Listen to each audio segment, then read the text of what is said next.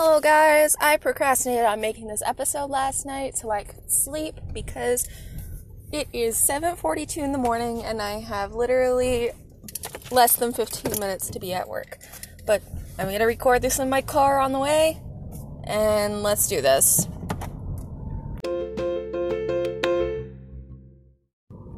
So today's episode, we're just going to talk about some fan fiction tropes. Because I'm driving. I'm not gonna read and drive at the same time.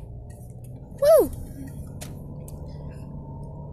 So, today's trope we'll be talking about is the soulmate AU. I find this incredibly interesting because depending on what way you can take it, you can go so many different routes. I've seen friendship soulmate AUs. I've seen soulmate AUs where it's a tattoo. I've seen soulmate AUs where it's the red string of fate.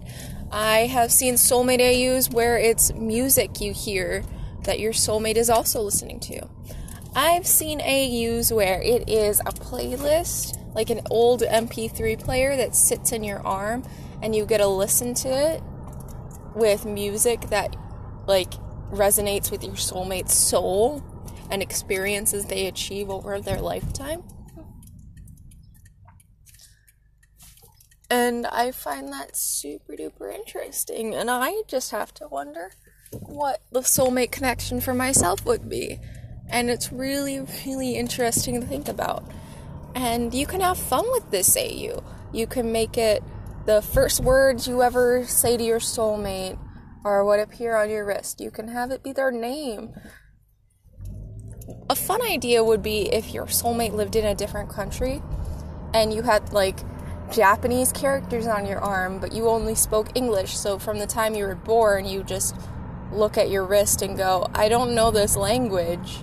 And then you study like Chinese and Japanese to learn what your soulmate's name is.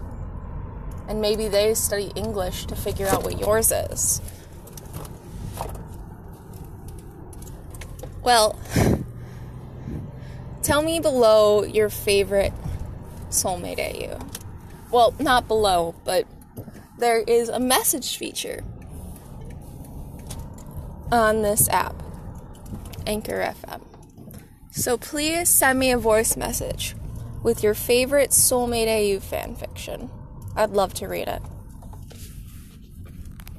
You can find me as Earweir Art on TikTok. You can find me as Earweir Arts on Twitter and YouTube. And you can find me as Bluebell Aaron on Instagram. I hope you all have a fantastic day and enjoy reading.